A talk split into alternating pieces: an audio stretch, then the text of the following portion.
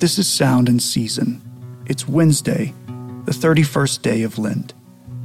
Our passage today comes from the letter to the Hebrews, chapter 11, verses 23 through 31. By faith, Moses, when he was born, was hidden for three months by his parents because they saw that the child was beautiful and they were not afraid of the king's edict. By faith, Moses, when he was grown up, refused to be called the son of Pharaoh's daughter, choosing rather to be mistreated with the people of God than to enjoy the fleeting pleasures of sin. He considered the reproach of Christ greater wealth than the treasures of Egypt, for he was looking to the reward. By faith he left Egypt, not being afraid of the anger of the king, for he endured as seeing him who is invisible. By faith he kept the Passover and sprinkled the blood, so that the destroyer of the firstborn might not touch them. By faith, the people crossed the Red Sea as on dry land, but the Egyptians, when they attempted to do the same, were drowned. By faith, the walls of Jericho fell down after they had been encircled for seven days. By faith, Rahab the prostitute did not perish with those who were disobedient, because she had given a friendly welcome to the spies. This is the word of the Lord.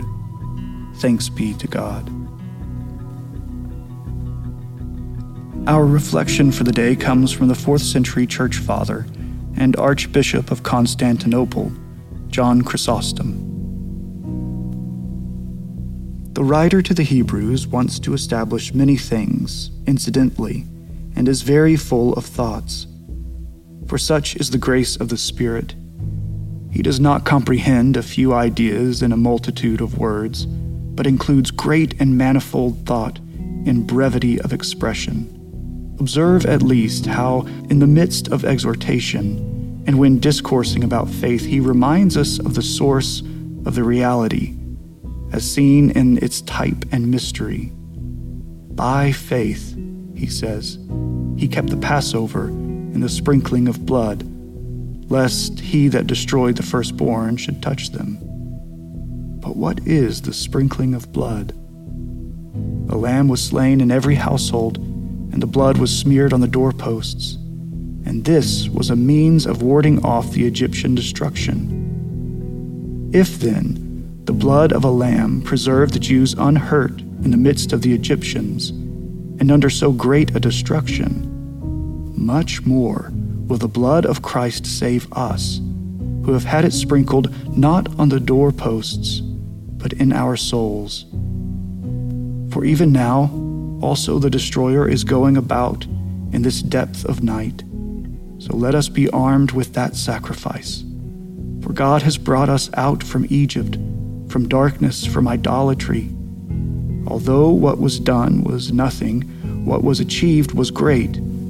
For what was done was blood, but what was achieved was salvation and the stopping and preventing of destruction. And you, having the blood of the Lamb himself, are you not also confident? Lord, hear our prayer and let our cry come to you. Let us pray. O God, you have delivered us from the dominion of sin and death and brought us into the kingdom of your Son. We pray that as by his death he has called us to life, so by his love may he raise us to eternal joy. This Lent, O Spirit, renew the joy of our salvation, so we might join the angels and the archangels, declaring, Holy, holy, holy is the Lord God Almighty. The whole earth is full of your glory. O Lamb of God, who takes away the sins of the world, have mercy on us. Glory to the Father, and to the Son, and to the Holy Spirit, as it was in the beginning, is now and will be forever. Amen.